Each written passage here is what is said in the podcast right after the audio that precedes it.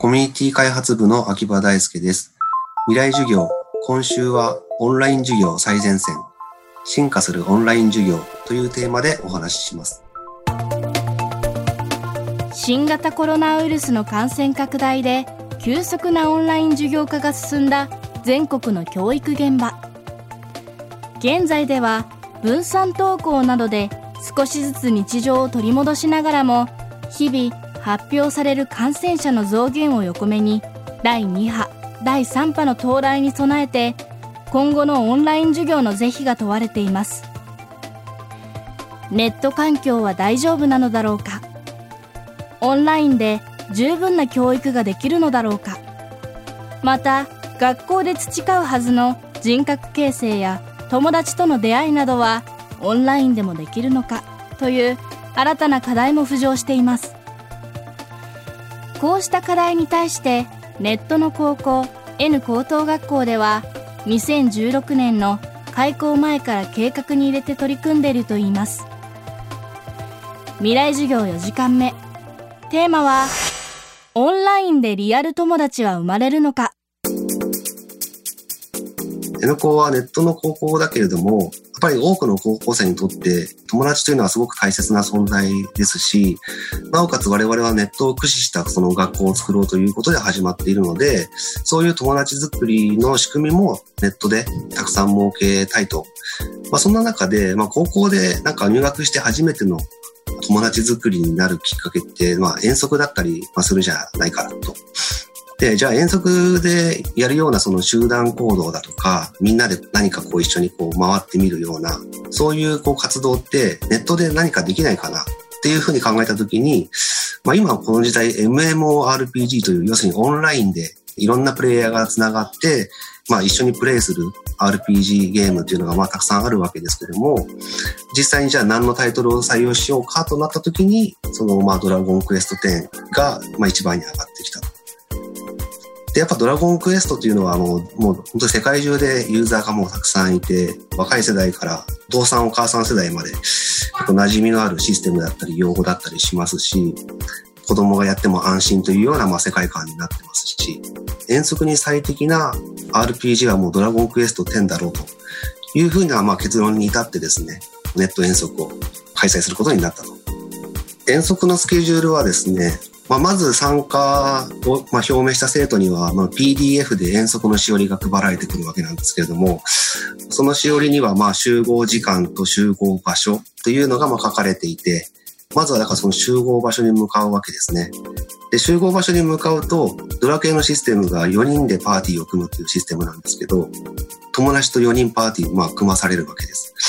で、やっぱ引率の先生が遠足には必要なので、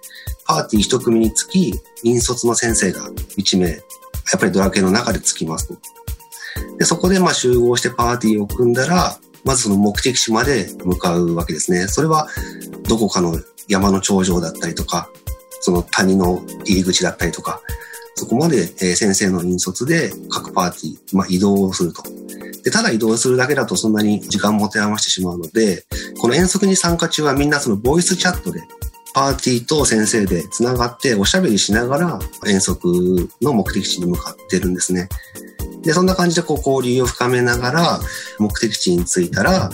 あの、まあ、その後はまた、あの、例えば、これからもうすぐ30分すると日の出が上がるので、日の出の綺麗なその写真を、えー、みんなでパーティーで撮ろうだとか、あとは、この領域の、えー、どこかに先生が3人隠れているので、探して写真を撮って持ってきてくださいとか、そういうミッション系のレクリエーションみたいなことをこう、みんなでやって、で、最後はもう本当に200人とか300人とか、その会に集まった生徒全員で集まって記念写真を撮って、で、解散みたいな、そういうこうプログラムを1、1回あたり、まあ2時間とか3時間かけてやるようになってます。リアルよりもオンラインゲームでの方が気軽に交流できるという学生も少なくないデジタルネイティブ世代ネット遠足ではどんな交流が行われているのでしょうか？まあ、あの、まずはそのドラクエをやっている熟練度が生徒によってまちまちだったりするので、やっぱりやり込んでいる生徒がそのパーティーにいると、まあ、要するに移動とかするときも普通にモンスターがいたりするので、道中やられちゃったりすることもあるわけですね。だからまあそういうやられちゃった生徒を生き返らせてあげるという助け合いだったりとか、まああとはそのゲームに慣れてない生徒を誘導してあげるような助け合いだったりとか、もう逆に先生が、初心者の先生が、まあ、生き返らせてもらったりなんていうことも起こってますし、そこはあんまり先生も引率らしいことをやろうと頑張ってますけど、どちらかというと生徒の方にリードされるみたいなケースも多発していますね。